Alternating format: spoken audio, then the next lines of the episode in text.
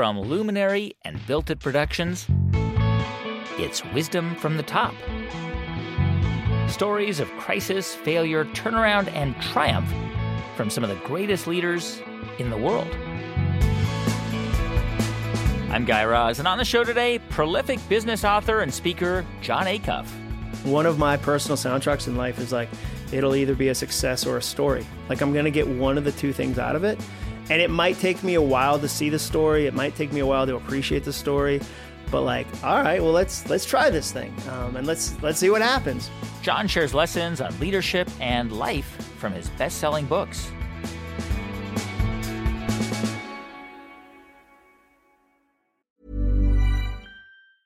Running a business is hard, but your email marketing doesn't have to be. With Aweber's easy to use email marketing platform, you can stay connected with your audience, write new content faster, sell more, and grow your business, all without having to become an expert in yet another business tool. Start today at aweber.com slash podcast. That's A-W-E-B-E-R dot com slash podcast. Aweber, simpler email marketing. Hey, Dave. Yeah, Randy. Since we founded Bombas, we've always said our socks, underwear, and T-shirts are super soft. Any new ideas? Maybe sublimely soft. Or disgustingly cozy. Wait, what? I got it. Bombas. Absurdly comfortable essentials for yourself and for those facing homelessness. Because one purchased equals one donated. Wow, did we just write an ad?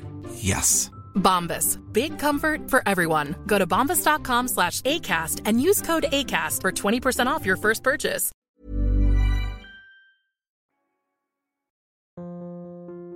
Jon Acuff is the author of seven books on personal growth. He's written bestsellers including Finish, Give Yourself the Gift of Done, and Start Punching Fear in the Face. His books and videos on building a fulfilling life attract millions of readers and viewers. Much of his work is funny, very funny. In fact, Jon's big break came through a website and blog he started writing back in 2008 called Stuff Christians Like. It was a parody of another popular blog called Stuff White People Like. On his blog, Jon would write about crockpots and side hugs and other earnest things he'd notice about his fellow Christians. The blog caught the attention of business guru and media entrepreneur Dave Ramsey, who would go on to offer Jon a job. Jon grew up in Massachusetts, outside of Boston. His dad was a Southern Baptist minister in a town of mostly Catholics. We lived in Ipswich, Massachusetts, which was my favorite place I've ever lived. North coast of, uh, or North Shore of New England. It was every picture of New England you have. Um, you know, lighthouse, clams, and there was Yeah. a beach. Our mascot at our elementary school was the clams, which is a terrifying mascot because if a clam is coming at you, you have at best three weeks to get out of the way.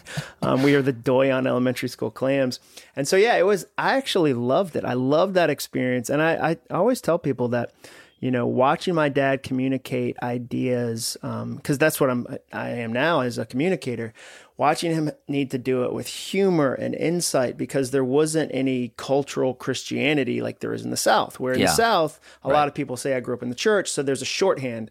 In the North, he didn't have that shorthand, and I really got to watch him to see what he did and go, oh, that's how you share an idea. Oh, that's you know. Now that I write business books, I I try to do the same thing with businesses. I guess, I mean, I read that, that when you were a kid, your dad would take you to comedy clubs, which, I mean, that, that doesn't, like the sort of the stereotypical kind of view of a Baptist minister is not necessarily somebody who would take their, their kid to a secular comedy club, but clearly your dad was a little bit different.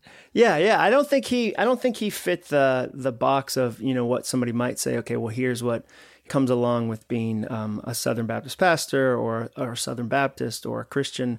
And so yeah, I I mean, I remember seeing Brian Regan when I was 18 and thinking, "Oh, wow, this is a this is a different thing. Like this feels comedy feels like some sort of different magic." And I think and humor in our family was a currency. So hmm. if you didn't have like a, you know, level humor at the dinner table, like you, you were like, all right, I got to get out of here. My, I'm, I, we just grew up with that being a thing that we all cared about. To this day, my dad, who's in his late 60s, will call me and go, Hey, did you see that thing Jon Stewart said? Or, Hey, I saw this comedian and here's how I framed this line. And so I hmm. think it was a love of ideas, it was a love of communication, and it was seeing humor. Like, in my opinion, great humor is a vehicle for truth. Yeah. Like, I'm of the school of Chris Rock where he says, you know, there's some things people won't listen to unless they're laughing at the same time. Yeah. And that's what I now do. I love that Chris Rock quote so much because I think it's so true.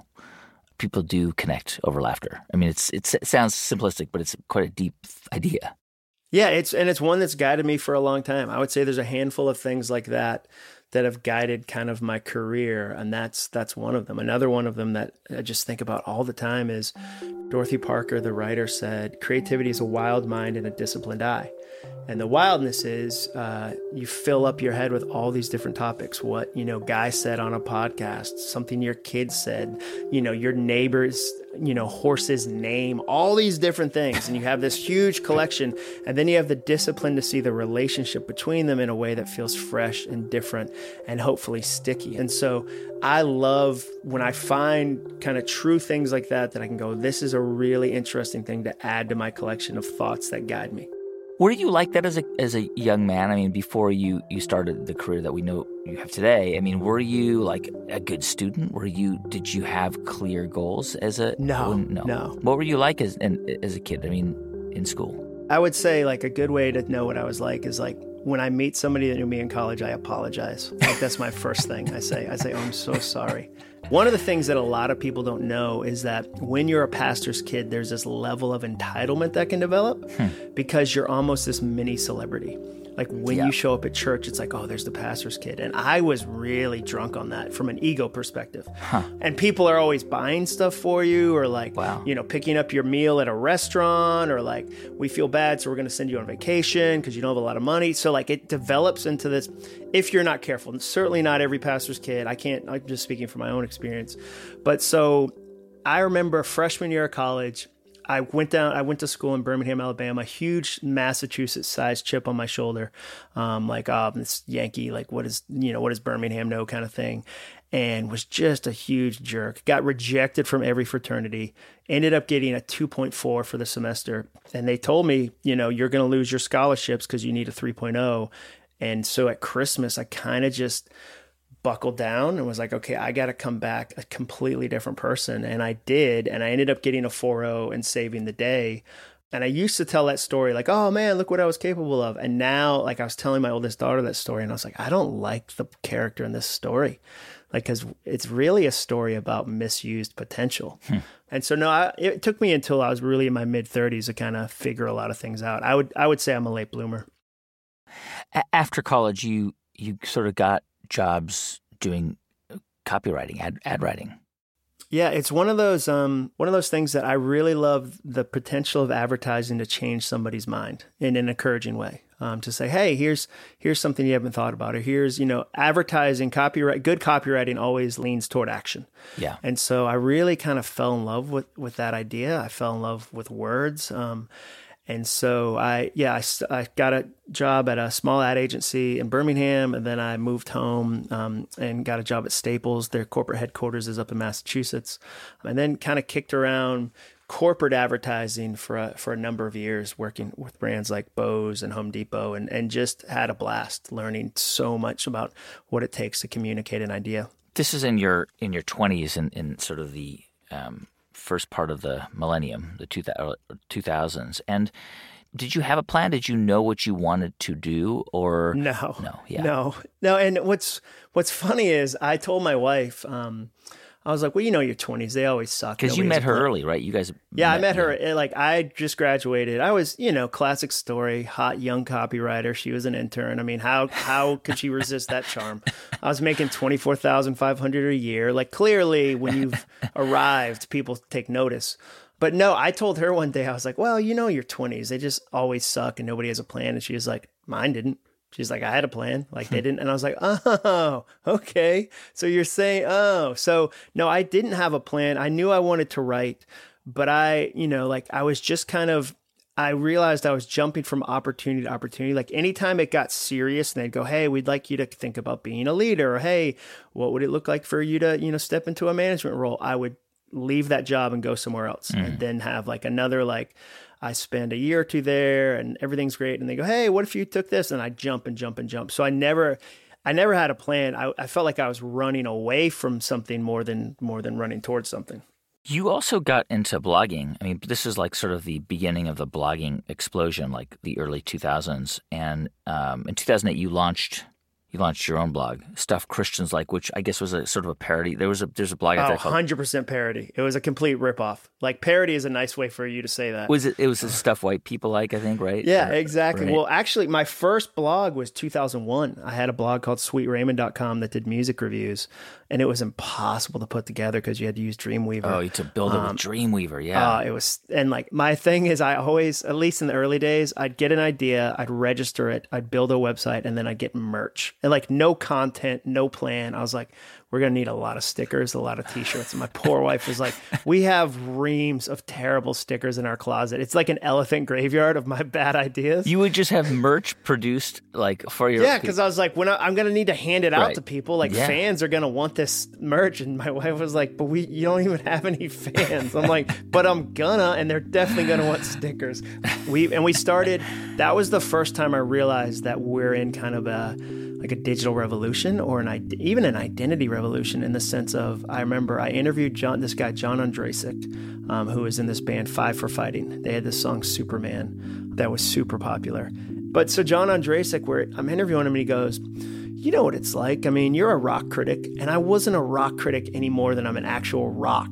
And I was like, "Wait a second. If I am, you know." Position myself a certain way. If i do the work if i build the thing i get to be almost anything i want Yeah. with the internet. And that was where i first kind of fell in love with it. But I, I mean i ended up getting discouraged on it. Took like seven years of not writing not doing anything and in 2008 started um, stuff christians like. And the first post was stuff christians like ripping off secular culture. Because i just got tired of so many christian things were watered down version of like the good secular thing and I was like, I'm just going to talk about that and use this vehicle as a funny way to talk about that. And so it was interesting when the site got big, people would be like, this is such a rip-off site. Like they wouldn't have read the first post. And I was like, I know. But yeah, I just thought it'd be fun. And I thought it'd be something I'd do for like five days, like in my other ideas. And then by like, I think like day nine or day 10, 4,000 people showed up and it just started getting passed around and hmm. people started telling, people were sending it to me going, Hey, have you seen this? And I was like, I totally have seen it. I'm currently writing it.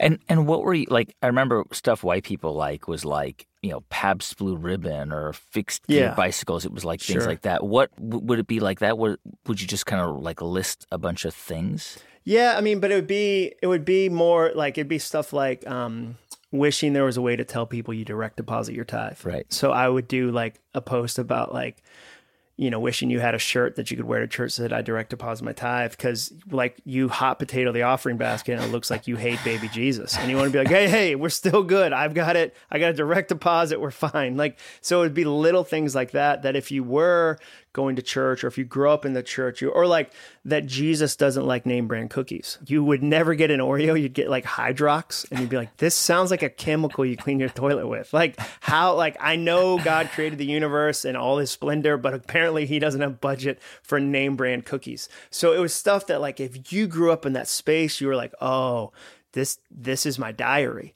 Um, this is, you know, something I, I relate to. And at the time, if I started it today, I doubt it would be as successful because there's now so many other people in the space.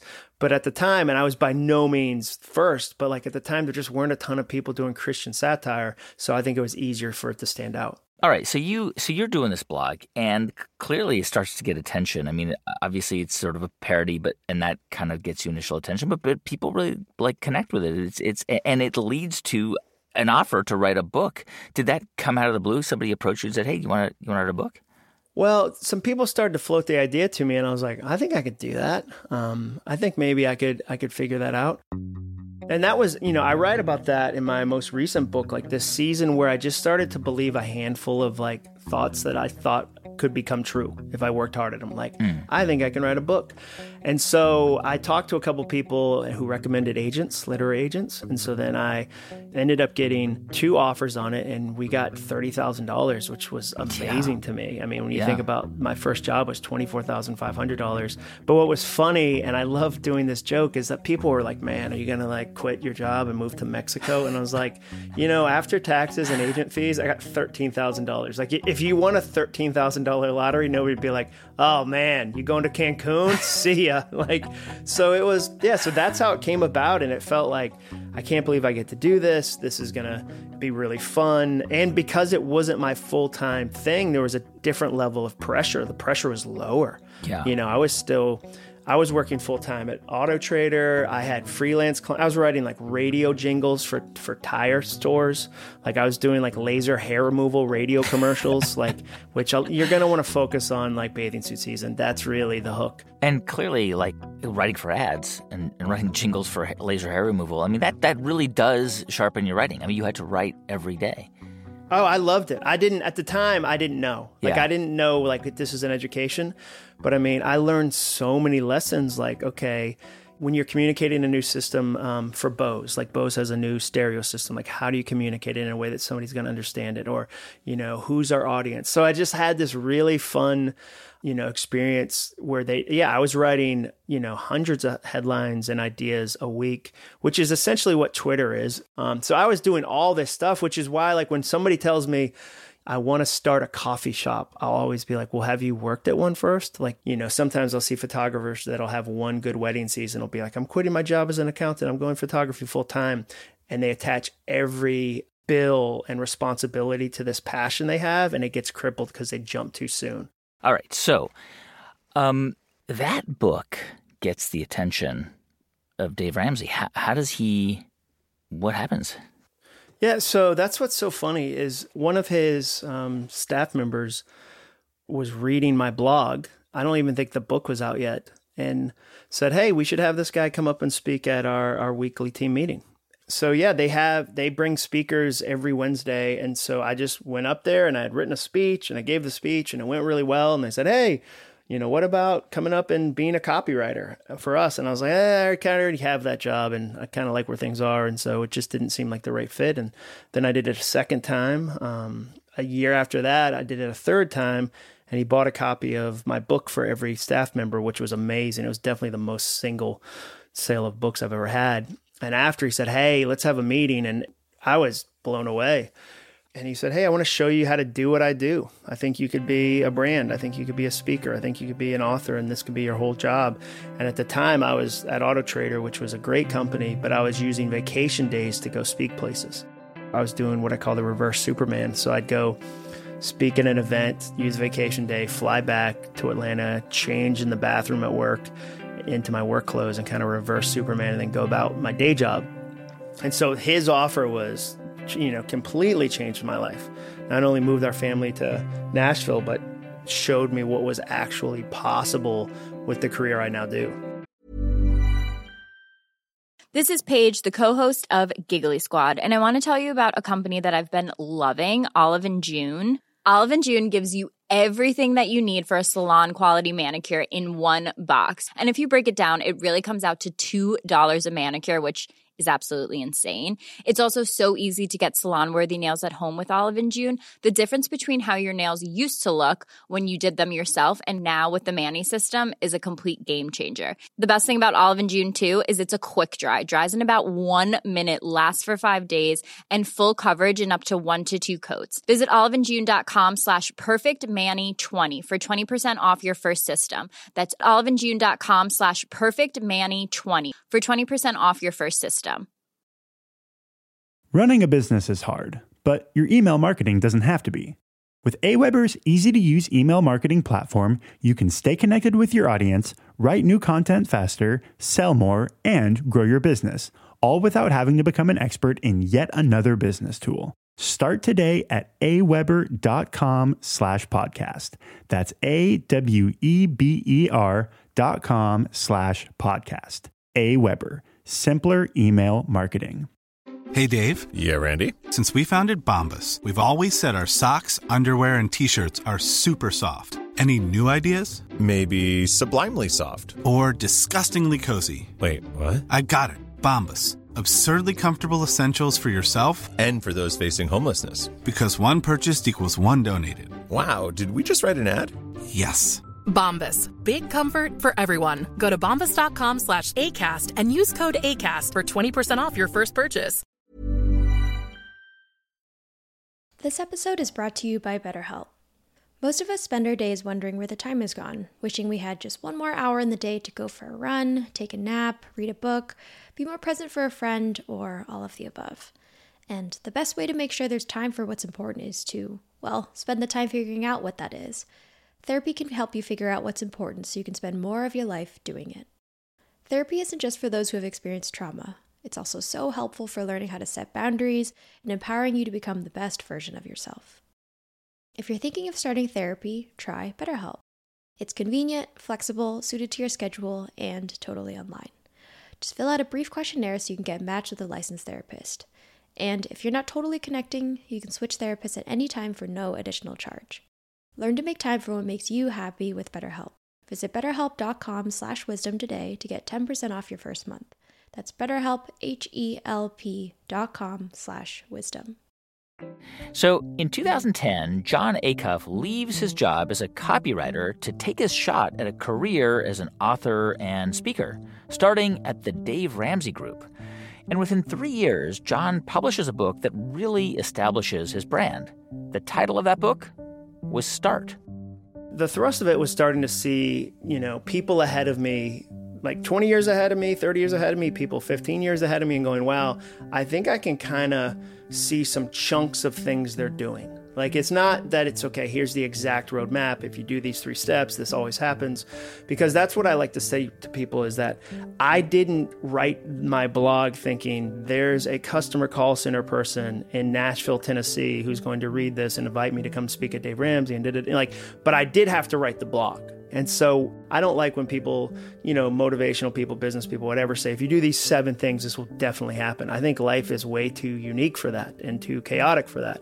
Um, but so I just started to see kind of patterns and go, oh, wow, that that's wha- how they did that. That book came from that perspective of going, could there be maybe not, you know, prescriptive steps, but are there chunks of things that people do um, that I can write about?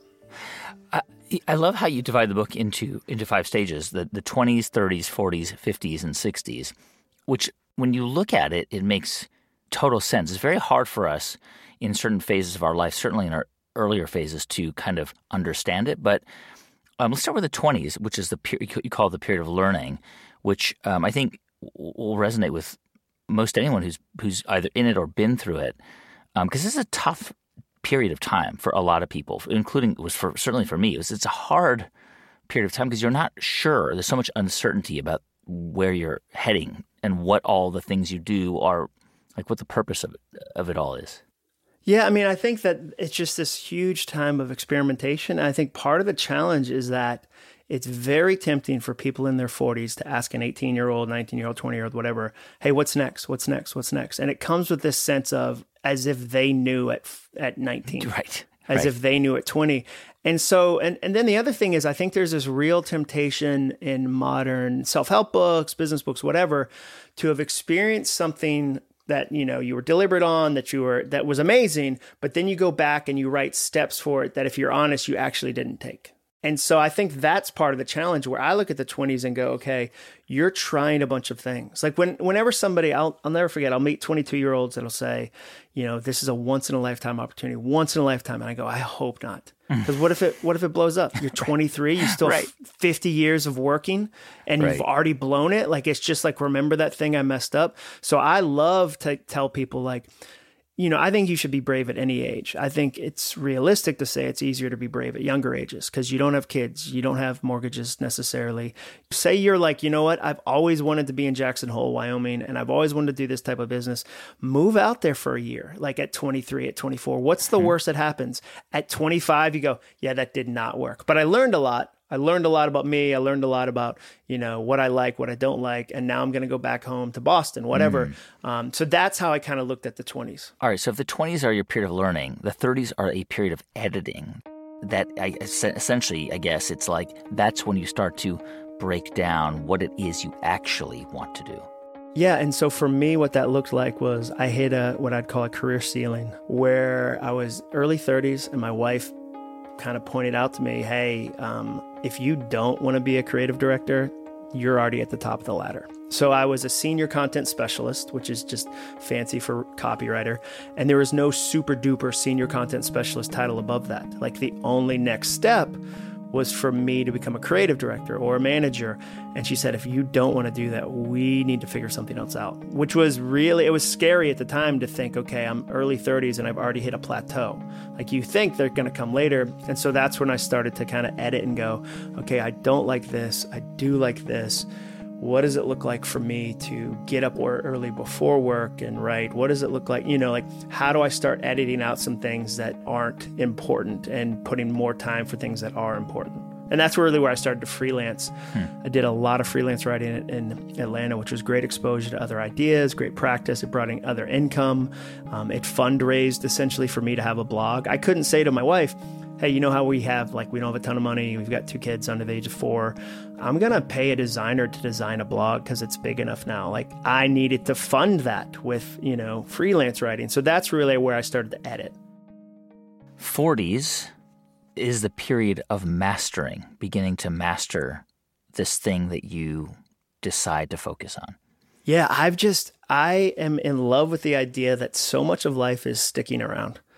And I think there's this real benefit to that where you start to kind of stack up experiences and you start to kind of grow experiences and go, wow, I've I've done this before. Like I know, for instance, say I'm going to speak to Walmart, um, I have a list of questions that I'll ask them before so that I can really serve the audience. And over time, I've really honed that list of questions so that I know what to ask. I know what kind of answers I'm looking to get. I know how to weave that into the keynote I do. I didn't know how to do that year one. I think that's where the 40s you start to go, okay, I've stacked up some experience about that. That's when I think you continue to kind of master that craft. Hmm. All right, the 50s, a period of harvesting. Is that, I'm assuming that's when you begin to see the benefits of all that time and effort you put in. Yeah, I think you start to see results. Um, and, and I would say this. So I have a I have a podcast called All It Takes Is a Goal, and it's about goal setting. And it was funny. My wife said, "I'm worried that you'll have um, access to people you're not ready to have access to because you have a platform." And I was like, what do you mean? She said, I think because you have a platform, you'd be able to interview Jim Gaffigan and you you suck at interviewing right now. It's just because you have a platform doesn't mean you should go, you're not ready. And I was like, oh, that's really interesting. But I've benefited from having an audience. So now when I start a podcast, it has listeners built in because I've spent X amount of years building relationships. And so I think it's again, it's that, you know, you start to see some things come to fruition and and I think it applies to parenting too. Like that you're putting in time. Like I always tell parents, if you want a kind 16 year old, teach a six year old kindness and give them 10 years to practice. Yeah. So I have to really work hard to do long term feedback loops. But when I do that delayed gratification, it's so much better. The 60s are a period of guiding. So that's mentoring and sort of using your experience to give back. Exactly, exactly. And I and I think that the key there, what I feel like it's your job to go find the people to help. I think it's really tempting, even in your 40s, to be like, if somebody young wants my experience and my wisdom, they can find me and ask me questions. Like, that's not helpful. I wasn't doing that when I was 22. I needed and I benefited from people who are further down the path saying, hey, here's something I think is important. Or, hey, I think you got some potential, or hey, here's here's something I think you should do. And then the other thing I always tell people, I think you should know somebody 20 years ahead of you and somebody 20 years behind you. Um, because the person 20 years behind you is seeing stuff you're not seeing. Like, I grew up in the old way. For me to do the new way, I have to first unlearn the old way. Somebody who's 22, 25, grew up in the new way. And so there's times where I'll bring them some complicated solution I have and they go, no, there's this app that does that in like 14 seconds. We should just use that. And I'll go, I didn't know that. That sound, yeah, let's do that way. Um, but it takes humility to kind of let somebody young guide you to in the things that they're good at. All right. So this book um, gets some attention. Um, this first book that you, you, you put out, not just some attention, becomes a New York Times bestseller. And I guess that kind of prompts you to really go off on your own and kind of build a business around your writing and your speaking and, and your ideas.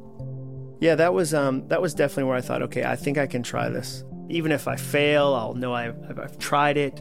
And so, yeah, that was the start. And it was, you know, it wasn't impulsive. It was definitely, okay, I've got enough runway. I feel like I've got some relationships. I feel comfortable in Nashville. I think I can try this. Um, and you know, I would say again back to my dad. Every church planter is a is an entrepreneur. Like everyone who plants a church, they might not be a business entrepreneur, but they're an entrepreneur at heart. Oh, yeah. Where they go. Sure. Like for my dad to say, okay, I could totally do a church here in Durham, North Carolina, or I could go to Massachusetts, which is very different, and try that. And so I feel like I've come from a family that goes, all right, well let's let's try this thing, um, and let's let's see what happens, and that and that enthuses me, and like it gets me really excited. I, I think that's part of you know what made me want to launch. You know, it's interesting because you you released Do Over, which is basically about reinventing work and, and not getting stuck. You released that, I think, in 2015, and it's the idea behind that book is so relevant in 2020, 2021 because as you probably know, I mean, I think in 2020 there were a record number of applications for new businesses, right? Like lots of people quit their jobs and are still quitting their jobs and are trying to figure out what to do because they realize why am I doing something that I'm not fulfilled doing? You know, a de- kind of a dead end job for uh, an organization or mission I don't believe in. Like, what is the point of that? And I think a lot of that came into focus during the pandemic period where people started to think like, what is important in life? it, this is a time, this is a do over moment that we're living in. A hundred percent. And I think it's really exciting. And the thing I, you know, and that's what's been fun about this season is so many people have reached out about that book to go, yeah, yeah, yeah. Uh, so the pandemic was a bit of a do over for me. What do I, what do I do? But yeah, I had a friend say, um, what's fun is that you're young enough to still be making mistakes and you're honest enough to still be talking about them. And so that's what I like to do. Like I like to try the thing and go, man, I tried this thing and it blew up. Because I yeah. think there's so many people that are, you know, online saying like, hey, here's the answer. Here's the like. I don't like speakers that only talk about the times they've won.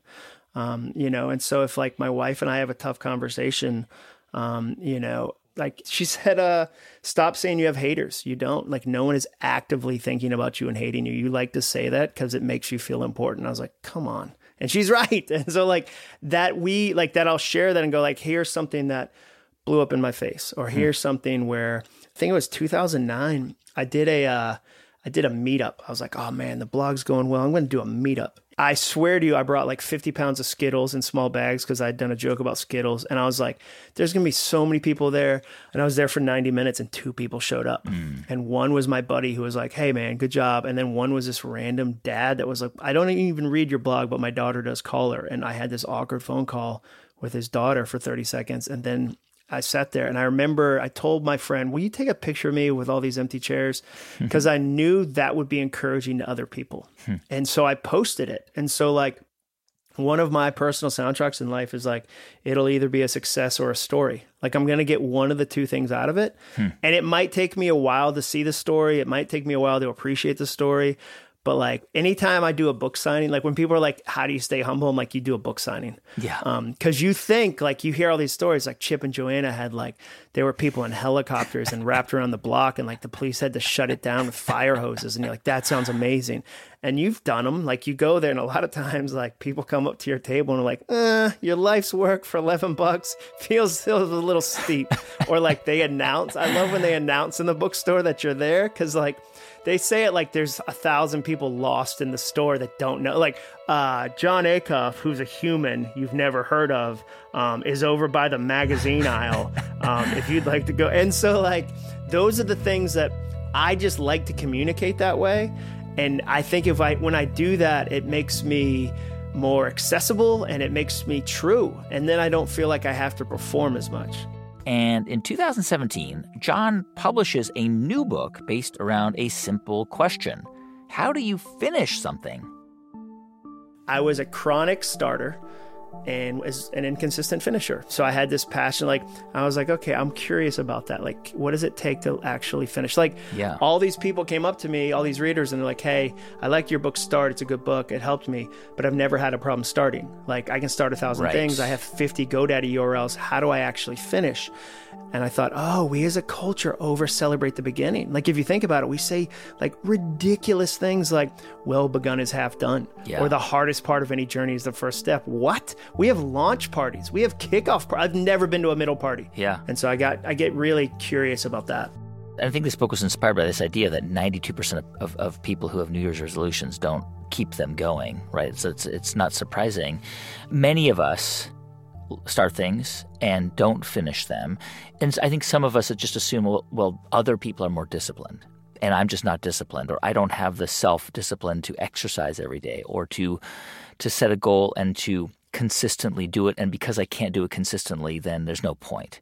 What's the biggest hurdle to for, for I mean is, is it just a a way of thinking? I mean how do you actually how do you actually get people to change the way they think about goals? Well, I mean, I think it's a couple things. One is um, I'm not a disciplined person. Like it seems like that online. Uh, like I'm not really even a positive person. I work really hard to be positive. I'm pretty melancholy. Like just the other day, we were driving around as a family, and I was like, I really like this song, and my wife was like, it's so mopey, and my kids were like, yeah, that's his jam. Like round here, counting crows, like 13 minute live version, like where you're like, or like raining in Baltimore, you're like, oh, oh, that's not like I'm a pretty mopey person, Mm. but I just see the value of not like rolling around in that. So I think there's a couple things. One, most goals are optimistic lies. So if you say, I want to write a book and you don't then plan time in your week to do that, it's a fun thing to say, but it's just not true. Um, I think sometimes just going, well, how much time do you actually have in your week to devote to it and be, gen- be kind to yourself. And we tend to, the other thing is like, we think goals have to be difficult or miserable to count. I think that's a big part of it. I'll meet people that'll say, Jon, I'm going to get in shape. I'll go, that's great. I'll go, what are you going to do? And they say, I'm going to run. I go, do you like running? They go, no, I hate it. Oh, I hate it. That's how I know it's good for me. And I think it's, you're not going to do it. That sounds, that sounds miserable. And so that was one of the, the, if you said what was the most surprising thing in the research, it was that when you add fun to your goal, you're more likely to succeed. Yeah. There's two factors you look at when you're studying, in my opinion, leadership, goal setting, whatever. You look at satisfaction and performance. Satisfaction is how did I feel during the endeavor, the, the goal. Performance is how did I actually do? And any principle, whether it's me or any other author, it better raise both. Because let's say I raise the satisfaction, like it's a funny book, you enjoy it, but you don't improve your performance, you end up smiling all the way to last place. Mm-hmm. But let's say I raise the performance, like you crush that performance, but your satisfaction doesn't change or your satisfaction plummets. Like we've all met people who are really successful and really unhappy, and you go, how can those two things exist at the same time? They exist because they over focus on their success and never cared about their satisfaction. Or they were like, you know what? I'm gonna be miserable for like 62 years, but then I'm gonna move to like Palm Springs and get a golf cart, and it's all gonna change. And Yeah. you're like, I think you're putting a lot of pressure on that golf cart. You're gonna practice misery for six decades, and then think like a beach house is gonna change that. Like, oh, that's not how it works. So I think a lot of people don't make their goal fun enough because they don't think they have the permission to, or they've bought into modern motivational theory, which is like, if your dream doesn't scare you, it's not big enough. Like, and we scream these things at each other, and then you go, oh, I kind of hate this goal. I don't want to do it. Yeah, you Yeah. shouldn't. You shouldn't want to do that one.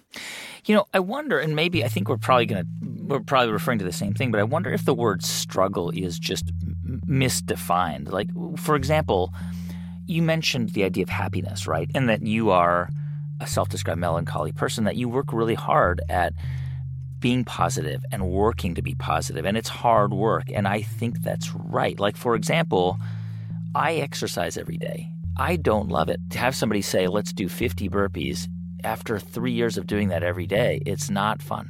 It's really hard, but it's it's something I have to do because like you, I think my default can be can be melancholy. You know, I'm, I'm I've been on the radio for 25 years. I mean, they're they're I, I you know I've I've covered wars. I've seen things that are really hard. Um, yeah, that leave a that leave a residue. And I think the key there. So I always tell people the key is not like the slide I use. Once I kind of say, here's what the research showed. I say you should all be disagreeing with this idea right now because I know everybody in the crowd's going this guy doesn't know about the 10 things at my job that suck. Like my job has hard parts. Like there's things I have to, and then I'll say, you're all thinking some form of this. Let's be honest, kale isn't fun.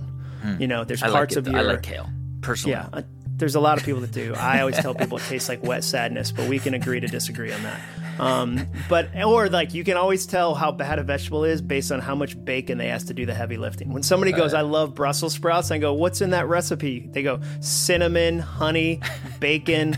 like yeah, all those other items are like carrying the Brussels yeah. sprout. Yeah. But I think that the key there is it's not about having fun; it's about making it fun. Like having fun is going on vacation. Making it fun is going. Here's the ten things I need to do because I know that the value they bring me is great and it's long term and it makes me healthier and happier.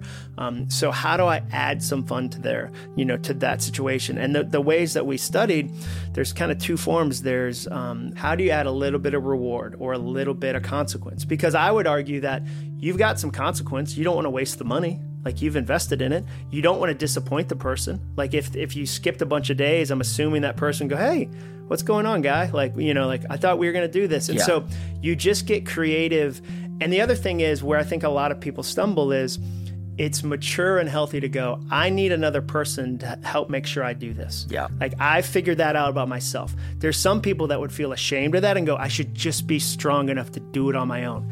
That's no, no, no. Like if you need to go to Orange Theory and have 10 other people around you, like awesome, go do that. If you need to walk around the neighborhood with a friend and a coffee because that's your form of exercise, awesome, go do that. Like give your like be kind to yourself with how you, you know, actually do the thing that's difficult. Yeah. Jon, um, your your most recent book, uh, which was just released this year in 2021, is called Soundtracks: uh, The Surprising Solution to Overthinking. So, explain the idea behind this a bit. Like in the context of this book, what is a soundtrack? So it's a phrase that I use for a repetitive thought, and I, you know, I've heard people say. Uh, a thought is like a leaf on a river or a car on the highway, cloud in the sky. go, yeah, right. Yeah, but for me, I like soundtrack because they have the potential to change the entire moment, and often without you even knowing.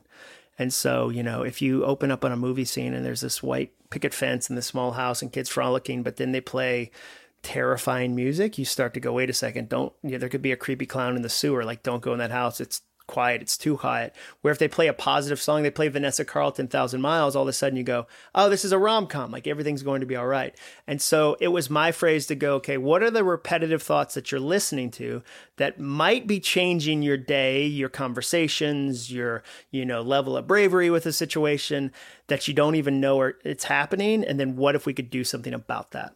So, how do you, I mean, as an overthinker myself and as somebody who can really you know, has to get knocked off of it. And it sounds like you oftentimes go to your your partner, to your wife. I do the same, who's just much more rational and uh, emotionally stable yeah. and just generally a better person than me, uh, who helps me through it. How do you start to break through that that pattern?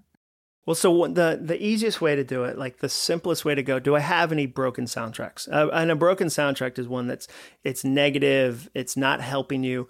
I always tell people write down something you want to do. Like just write down, you know, and it doesn't have to be massive. It can be I want to call a friend or I want to start my own podcast. I want to write a book. You know, write down something you want to do and then just listen to your first response. Listen to the thoughts that come next. Like listen to your reaction because every reaction is an education. And if your reaction is somebody smarter has already written that book, um, who are you to ask that person out? Um, this is no time to change jobs. Like the world's upside down. You can't do that. If it's not positive, it might be a broken soundtrack. And then the three questions that I that I always teach people to ask is I say number one, is it true? Is the thing I'm telling myself about myself or this situation is it true? Second question, is it helpful? When I listen to it, does it push me forward or does it pull me back? And number three, is it kind? If I said it to a friend, would they still want to be my friend? And the questions are so simple. The words are so obvious, but they're Trojan horse questions. Because if you spend any time with them, you'll suddenly go, whoa, wait a second, there's more here going on. That's what's been fun about doing podcasts about the book. I was on a podcast and I said the three questions, and the, host got quiet and he said, oh no. And I was like, what? He said, I've had the number one podcast in my category for the last nine months, and the soundtrack I've been listening to is You're Just Lucky, You're Just Lucky, You're Just hmm. Lucky. And he said, if a friend had worked for nine months really hard on a project, I'd never tell them, You're just lucky, you're just lucky, you're just lucky. I, I remember hearing um, about this idea that thoughts are simply electricity, just, a, just an electrical current going through our brains, that, that actually thoughts are meaningless. I wonder if the flip side of that is when we have negative thoughts or we um, tell ourselves, you know, we're not that great or wh- whatever it is that we tell ourselves, because we, we're often our own worst critics. We're like that little devil on our shoulder that's just saying bad things to ourselves all the time. Are thoughts the antidote to that? I mean, is it is some of this about the story we tell ourselves and being quote unquote disciplined about telling ourselves a better story? Well, I think the the thing I always come back to is like the antidote to overthinking isn't more thinking; it's it's action. And so that's that's also the difference when somebody says, "Okay, Jon, how do I know the difference between overthinking and being prepared, or overthinking and I'm, I'm, analytical or I'm detailed?" I always say, being prepared always leads to a decision and an action. Overthinking always leads to more thinking. So for me, I'm always trying to get you to go, "Okay, well, what does that mean, and what do we do with it? How do we take that to action?" And so I think it's really important to say okay, here's this thought I had. I don't think it's true. Here's the thought I'd like to have instead. How do I, you know, kind of make that a part of my life and how do I reflect that in my actions? And so, like, the whole core of the book is retire broken thoughts or broken soundtracks, replace them with new ones, and repeat the new ones so often they become as automatic as the old ones. And so, that, you know, like one of the examples is can you tie the thought that you're trying to make part of your life to a symbol? Um, symbols are powerful ways to remind yourself of something that's true. And so, like, I tell people, you know, again, I, I try to break it to the practical because then I think you can actually do it. So I'll say, okay, the, if you want to make a symbol, and there's so many examples where people would, you know, write me in and go, oh, I, I picked up a rock at the top of this climb I did with my sister to remind myself that the view, you know, it's a hard climb, but the view at the top is worth it. And I keep it on my desk because I'm going to do other hard stuff. And so now it's not just an electrical current, it's a physical rock that's on her desk. And so I'm always trying to help people go, here's some thoughts you're having. If they're not the thoughts you want, let's figure out the thoughts you want. And then let's tie those thoughts to real actions and real things so that you have a really good chance. Like the problem is, I'll work with people and they go, Yeah, I've got this 10 year old thought. And my new soundtrack's not working. And I'll say, you gave the problem 10 years to develop and the solution a week. And so a soundtrack that I'll tell people to use is never give the problem a year and the solution a week. Um, and, and so that's what I'm always trying to get to is what's something we can actually do? Because that's when it gets helpful. I haven't really helped people if I've just given them a bunch of fortune cookies and they go, uh, I don't know what to do with this. Yeah. Um, before I let you go, Jon, I, I want to ask you one last question. Um, when you think about the idea of leadership, do you think that leaders are born, or, or do you think that people learn how to become leaders over the course of their lives? I think it's a mix. I think that there are some people who maybe personality type, maybe, you know, who they are as a person leads them more toward leadership. As soon as you have more than one kid, you're like, oh, they came with some stuff already. Like I have two daughters and you know they're very different and they grew up in the same house. And so I do believe that there's things that maybe predispose you um, for leadership, but I think there's also so many great examples of people that have learned it over the years and you know whether that's through opportunities whether they were deliberate and said i've got to lead this um, so yeah i think it's a mix that's Jon Acuff. He's the author of seven books and host of the podcast All It Takes Is a Goal. By the way, in 2018, Jon briefly decided to try out stand up comedy. His show ran for two nights at a comedy club in Nashville and sold out in 72 hours.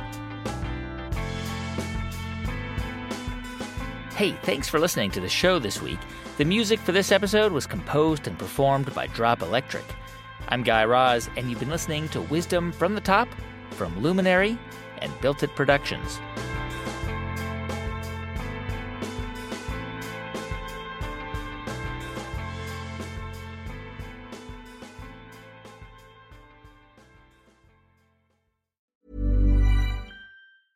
Running a business is hard, but your email marketing doesn't have to be. With Aweber's easy to use email marketing platform, you can stay connected with your audience, write new content faster, sell more, and grow your business, all without having to become an expert in yet another business tool. Start today at aweber.com slash podcast. That's A-W-E-B-E-R dot com slash podcast. Aweber, simpler email marketing.